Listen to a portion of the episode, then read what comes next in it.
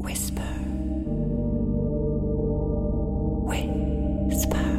Hello, c'est Alice et vous écoutez Whisper, le podcast qui murmure à l'oreille de la génération Z.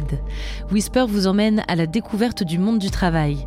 On y parle de la réalité du terrain, de RSE ou encore d'innovation secteur. Aujourd'hui, l'intelligence artificielle est partout. Ces systèmes révolutionnent nos quotidiens, nos manières de communiquer et de collaborer. On en parlait dans le dernier épisode. Pour que l'IA soit utile, il faut qu'elle soit éthique, qu'on puisse lui faire confiance, qu'elle soit représentative du monde dans lequel on vit et de sa diversité. Et ça commence avec les personnes qui font l'IA. Dans un article du Monde de janvier 2020, la spécialiste des nouvelles technologies Noza Bougema affirmait que, je cite, L'implication accrue des femmes permettra le développement d'une IA plus humaine. Où en est-on aujourd'hui? En 2019, on estimait à 12% la part de femmes dans les métiers de l'intelligence artificielle. Pour ce nouvel épisode de Whisper, on donne la parole à ces femmes qui font avancer l'IA. Quelle vision des technologies véhiculent-elles? À quoi ressemble leur quotidien? Pour répondre à ces questions, j'ai rendez-vous avec trois talents de chez Dataiku, éditeur d'une plateforme unifiée de data science et de machine learning qui facilite le traitement des données pour les entreprises. Et mon enquête commence avec Marine, développeuse depuis quelques mois chez Dataiku Paris. Bonjour Marine. Bonjour Alice. Alors Marine, tu viens tout juste de terminer ton stage de fin d'études. Est-ce que tu peux me raconter un petit peu ton parcours universitaire et ce qui t'a amené jusqu'à aujourd'hui prendre ton premier poste chez Dataiku Donc j'ai un parcours euh, atypique puisque j'ai commencé par faire une école de commerce, donc après une prépa commerciale. Et pendant mes études euh, en école de commerce, j'ai fait un parcours euh, spécialisé en analyse de données et donc comment l'analyse de données peut aider à la stratégie d'entreprise. Ça m'a beaucoup intéressée.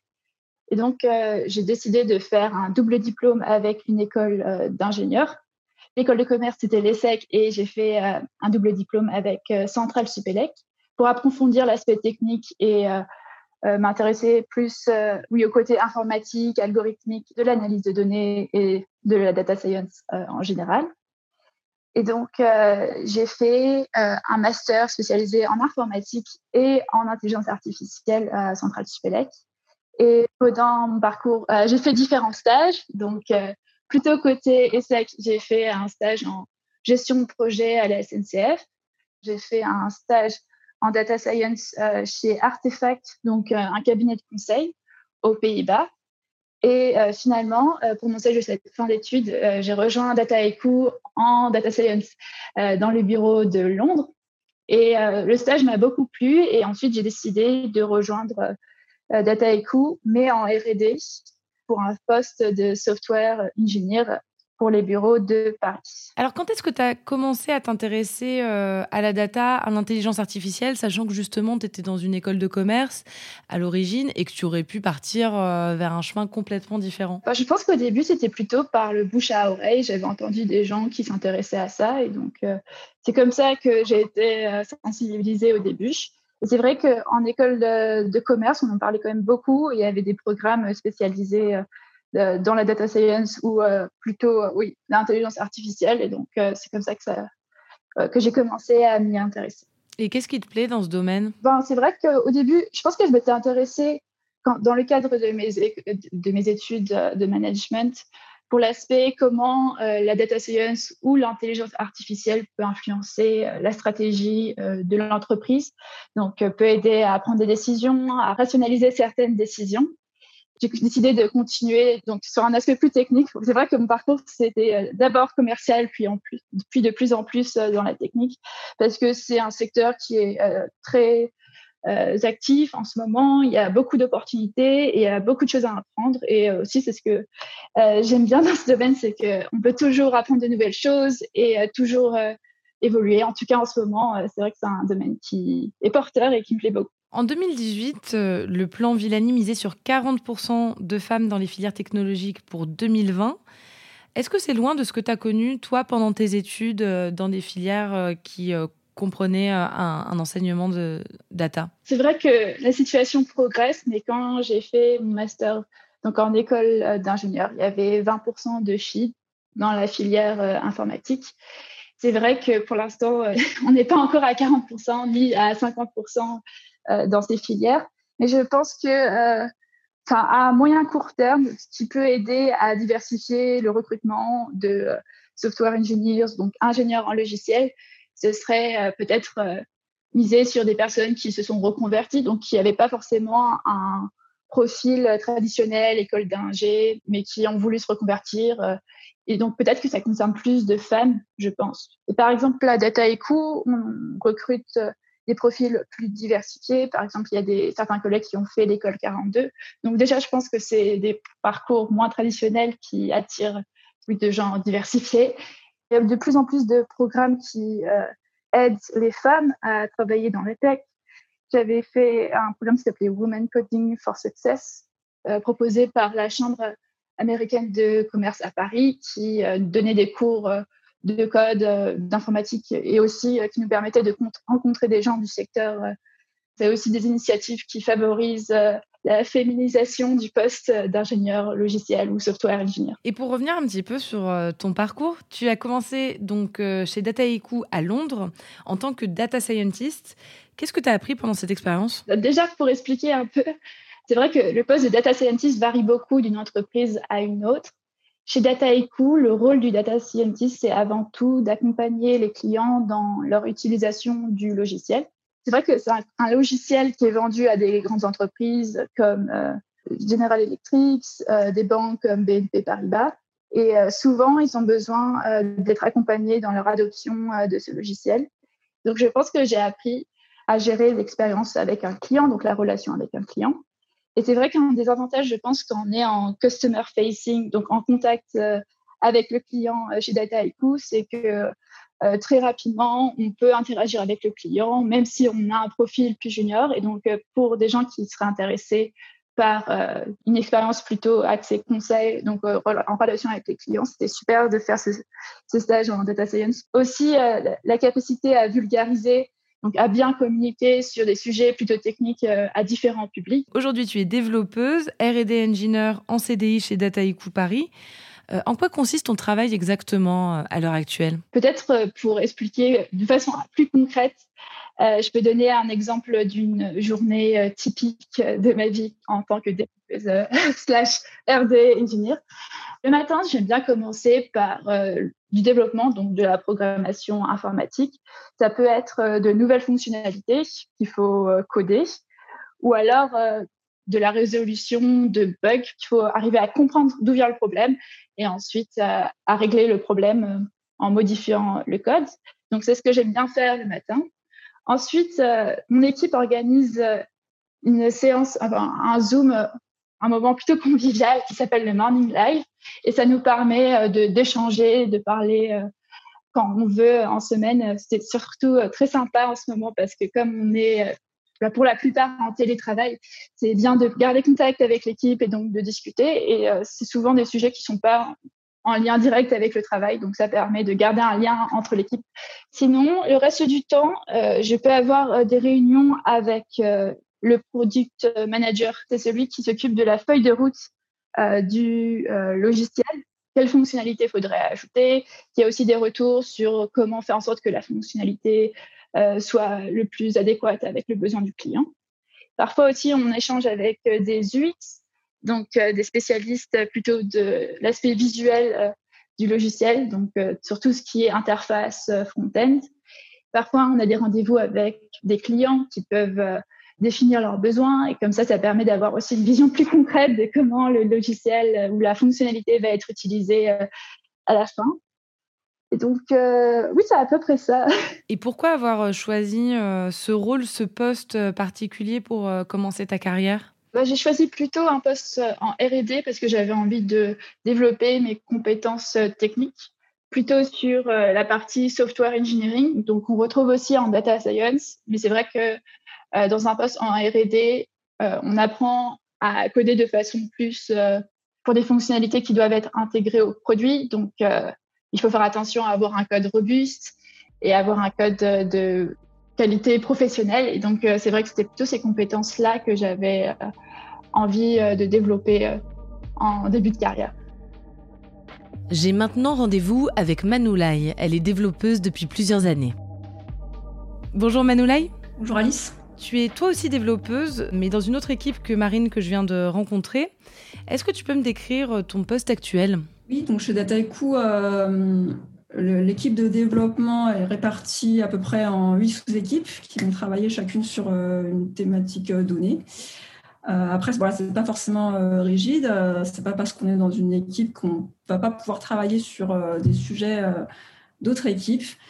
Mais voilà, j'ai un rôle du coup qui est très similaire à celui de Marine, à la différence près qu'elle fait partie de l'équipe incubateur, qui est un peu en fait la R&D de notre R&D, alors que mon équipe va plutôt travailler sur voilà des demandes clients qui vont être assez euh, spécifique parfois. Tu travailles sur combien de projets, toi, en, général, en même temps? Généralement, on essaie de travailler sur un projet et à côté, des corrections de bugs. On va être euh, vraiment euh, très autonome sur le projet. on va être vraiment moteur de, ce, qu'on va développer. Et on va travailler beaucoup en collaboration avec les product managers, les testeurs. Il y a beaucoup d'entraide aussi entre les développeurs. Et donc, en fait, il va y avoir euh, voilà, des interactions avec euh, tous ces euh, rôles-là. Est-ce que tu auras un exemple de projet sur lequel tu travailles en ce moment ou un projet sur lequel tu as travaillé et qui t'a marqué, qui t'a, plu ou qui t'a challengé particulièrement? Oui, alors un exemple de projet sur lequel je travaille actuellement, sur l'amélioration des notifications dans Data Science Studio. Par exemple, euh, aujourd'hui, on peut avoir euh, plein de notifications relatives à tout type d'événements, que ce soit par exemple euh, des discussions qu'on a en cours ou des actions qui ont été faites sur un projet. Et on peut choisir où est-ce qu'on va recevoir ces notifications, que ce soit par exemple par mail ou, ou une application externe comme Slack. Et donc le but de ce projet, c'est de permettre en fait de centraliser la gestion de toutes ces notifications afin que, par exemple, un, administrateur puisse protéger en fait euh, toutes les émissions de données euh, qui vont aller vers l'extérieur en fait euh, de l'application. Donc ça, c'est un projet en fait qui, est assez collaboratif et qui touche vraiment globalement en fait à toute l'application. Alors toi, tu as plusieurs années d'expérience dans le domaine de la tech. Est-ce que tu as vu la place ou la proportion des femmes évoluer au cours de ton expérience? Alors euh, malheureusement euh, non, j'ai pas vu cette euh, proportion évoluer au cours de mon expérience. Par contre, je dirais que ce que je vois évoluer, c'est en fait la prise de, conscience du déséquilibre qu'il peut y avoir dans ce milieu-là entre hommes et femmes. Et j'ai l'impression qu'aujourd'hui, on est beaucoup plus attentif autour de ce sujet et on a une volonté d'inclure de plus en plus des femmes dans ce milieu-là. Et je pense que ce qui a pu euh, contribuer euh, à cette prise de conscience, c'est qu'on communique davantage euh, depuis une dizaine d'années à travers des groupes tels que Duchesse ou Girls in Tech sur l'importance de, cette parité. Donc c'est des, groupes d'échange entre professionnels de la tech? Oui, c'est des, des, speakers en fait féminins qui vont être des membres en fait d'organisations dans la tech, que ce soit des entreprises ou, ou autres, ils vont essayer de un peu euh, évangéliser euh, la tech, donc à travers euh, des, des speeches, mais aussi en intervenant globalement à travers du tutorat ou voilà toutes sortes de, de, projets en fait qui peuvent permettre d'intégrer plus de femmes dans, dans, la tech. Et tu dirais quand là on parle de ces questions de genre, mais est-ce que de manière euh, plus générale, les questions de diversité sont plus présentes aujourd'hui euh, dans le secteur de l'intelligence artificielle? Oui, tout à fait. Euh, alors c'est quelque chose qu'on va beaucoup plus en fait entendre parler aux États-Unis, puisque la diversité en France c'est plutôt homme-femme. Et effectivement, aux États-Unis, ça va, être aussi voilà, les différents milieux, les différentes ethnies. Et c'est quelque chose en fait qui est très important dans l'IA aujourd'hui, puisque en fait, lorsqu'on va euh, entraîner euh, des modèles de, machine learning, il peut y avoir des, biais si on ne fait pas attention euh, à, tous ces différents groupes ethniques. Et quelles sont les principales compétences qui vont, d'après toi, faire une bonne développeuse ou un bon développeur, un bon professionnel de la data? La première compétence à avoir, c'est aimer résoudre des problèmes. Dans tous les métiers un peu d'ingénieur, ce qui est intéressant, c'est euh, de trouver et concevoir des, solutions qui vont répondre à une problématique parfois assez complexe. Et, donc, il faut essayer de, de chercher la solution la plus adaptée au problème pas forcément reprendre des solutions existantes, type je vais copier-coller du code, mais vraiment voilà, se, donner les moyens de, de répondre aux problèmes donnés. Et donc, c'est aussi un apprentissage euh, permanent, j'ai l'impression, euh, dans, dans, vos métiers? Oui, exactement. Moi, par exemple, il y avait plein d'aspects euh, quand je suis arrivée dans Dataiku qui étaient nouveaux pour moi. par exemple, il y a du code de Scala et Spark. Où j'avais jamais touché à ça avant. En fait, au contraire, c'est l'occasion d'apprendre, de se mettre à niveau. Et en fait, bout à bout, en, faisant les choses petit à petit, par exemple par des petits bugs fixes euh, au départ. Ensuite, on arrive à livrer des choses euh, qui sont beaucoup plus grosses. Et donc, effectivement, dans ce métier où les technologies euh, évoluent vite, c'est vraiment un apprentissage constant. Et est-ce qu'il y a des, des femmes qui t'inspirent dans le domaine de l'intelligence artificielle? Oui, enfin, dans le domaine de l'informatique en général. Euh, je dirais qu'il y, a beaucoup de femmes inspirantes. Euh, je pense euh, aux pionnières comme Ada Lovelace, qui, a créé le premier programme informatique au monde. donc, bah oui, c'est vrai qu'on oublie que c'est une femme, en fait, qui est à l'origine de, la programmation. c'est ça, c'est quand même important. Et puis dans les mêmes veines, on a aussi voilà, Grace Hopper, par exemple, qui a créé le premier compilateur. Et, et plus proche de nous, actuellement, il y a beaucoup de femmes aussi qui, qui essaient de, de parler euh, de la tech euh, à, des, à, des, publics euh, élargis. Je pense à, Reshma Sojani, qui est fondatrice de Girls Who Code, qui fait beaucoup de, livres et de, et de speak autour de ça. Et d'après toi, quels sont les hum, progrès qu'il resterait à faire pour que les métiers de l'IA soient plus paritaires? Alors, je pense qu'on doit lutter activement contre les biais qu'on peut avoir, notamment dans, dans, le recrutement ou la promotion de profils féminins. Parce qu'en fait, on a tous des biais euh, inconscients et euh, on a tendance à s'entourer des gens qui nous ressemblent. Euh, c'est une tendance naturelle pour nous rassurer. Et avoir conscience de ça, bah, c'est ce qui fera changer les choses, je pense. c'est ce qui permettra de travailler dessus. Et par exemple, nos managers, ils vont prochainement tous être formés à ce sujet. donc voilà, ça, devrait permettre de prendre conscience de tout ça la prise de conscience semble s'opérer pour que les femmes investissent les métiers de l'IA. Des métiers plus vastes qu'on ne l'imagine. Chez Dataiku, ma prochaine interlocutrice, Héloïse, est en charge de l'architecture du logiciel. Bonjour Héloïse Bonjour. Alors Héloïse, tu exerces un métier euh, un peu moins connu euh, du grand public que Manoulaï et euh, Marine. Tu es data architecte. Ça consiste en quoi? Pour la data, c'est toute une infrastructure qui est spécifique, qui doit être mise en place euh, chez nos clients. Donc, quand je dis infrastructure, c'est globalement les serveurs, c'est-à-dire euh, les serveurs ou beaucoup le, cloud, c'est un peu le, mot à la mode en ce moment, c'est-à-dire euh, Amazon, Google ou Azure. C'est les machines qui vont accueillir Dataiku, donc notre, notre logiciel. Et donc moi, j'aide les clients à à installer euh, Dataiku sur ces machines. Et euh, souvent, ils ont besoin de conseils pour euh, bah, quelle taille, euh, quelle taille doit faire ma machine, comment je la configure au niveau réseau. Et donc, je les accompagne dans cette démarche. Et après, s'ils ont des questions d'ordre technique, si par exemple ils, vont lancer des, scripts et ils trouvent que ça met trop de temps à s'exécuter, on va regarder ensemble si la configuration elle est bonne, s'il n'y a pas, a pas d'erreur à ce niveau-là. Donc j'accompagne nos clients dans des cycles de pré-vente pour, pour leur présenter euh, l'architecture euh, de notre logiciel et comment ça va s'installer chez eux. En vente, c'est-à-dire au début avec l'installation, mais aussi après l'installation euh, pour bah, du debugging ou des, ou des conseils techniques. Est-ce que tu peux me parler un petit peu de ton parcours? Qu'est-ce qui t'a amené jusqu'à ce poste aujourd'hui chez Dataiku? Alors moi, j'ai commencé l'informatique en un cas d'ingénieur, pour être honnête, je savais pas trop ce que je voulais faire et j'adorais les mathématiques.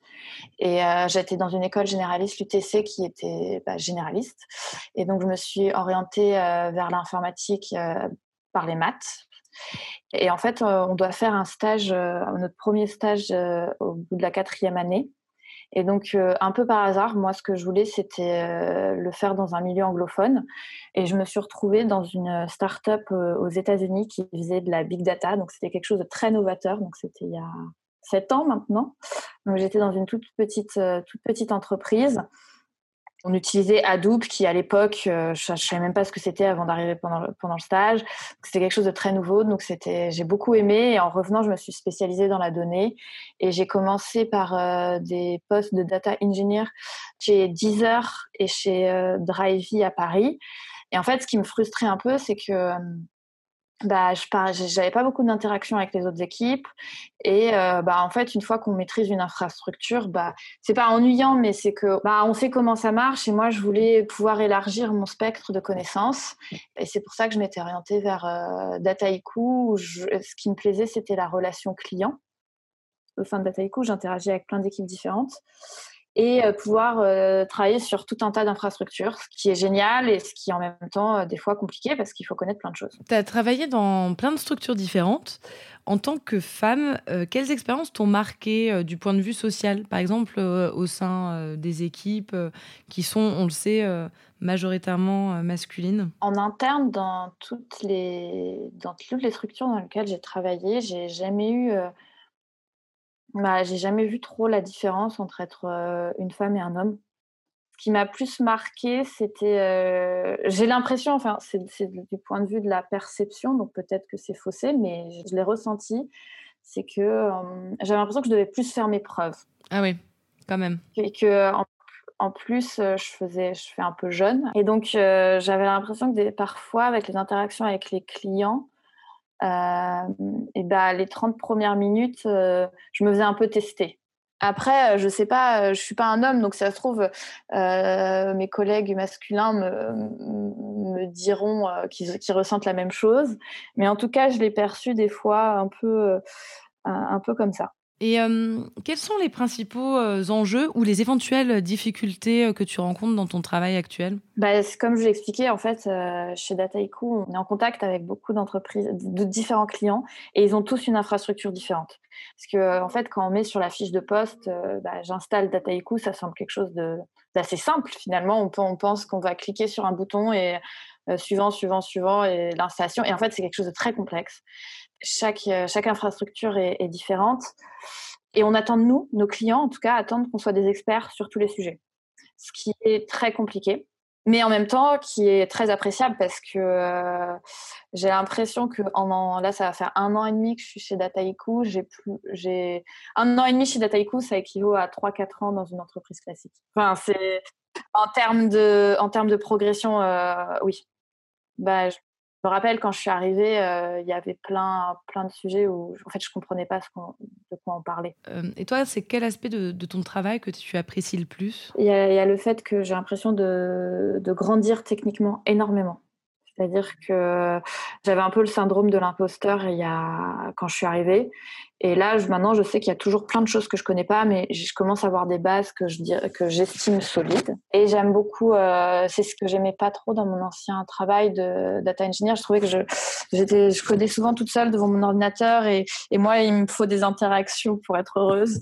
Et je crois, et je crois que c'est quelque chose qui, qui me va plutôt bien. D'être toujours en interaction, d'essayer de comprendre les enjeux chez les clients, qu'est-ce qu'ils veulent faire, pourquoi ils veulent faire, est-ce que ça vaut le coup, et comment on va faire en sorte que ça marche? Quelles sont les compétences qu'il faut absolument acquérir d'après toi pour être une euh, bonne euh, data euh, architecte? Je pense que c'est quelque chose que moi j'aimais pas du tout avant d'arriver chez Dataiku, mais qui est absolument nécessaire, c'est des bases en, réseau.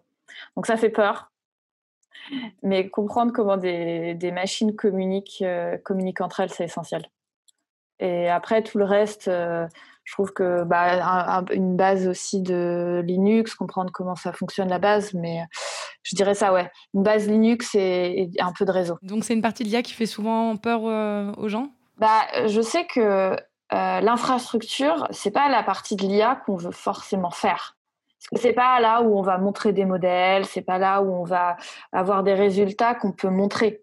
En fait, c'est ça le problème avec euh, l'infrastructure, c'est que quand ça marche, personne ne dit rien, mais dès que ça marche pas, tout le monde nous regarde et nous dit bah ça marche pas. Donc c'est pas la partie, euh, c'est un peu les mots à la mode, mais c'est pas la partie la plus sexy. Euh, mais en fait, c'est une partie qui est très très intéressante. Enfin, moi, je trouve ça passionnant d'essayer de comprendre comment comment ça fonctionne, pourquoi, quelle est l'infrastructure qui est mise en place.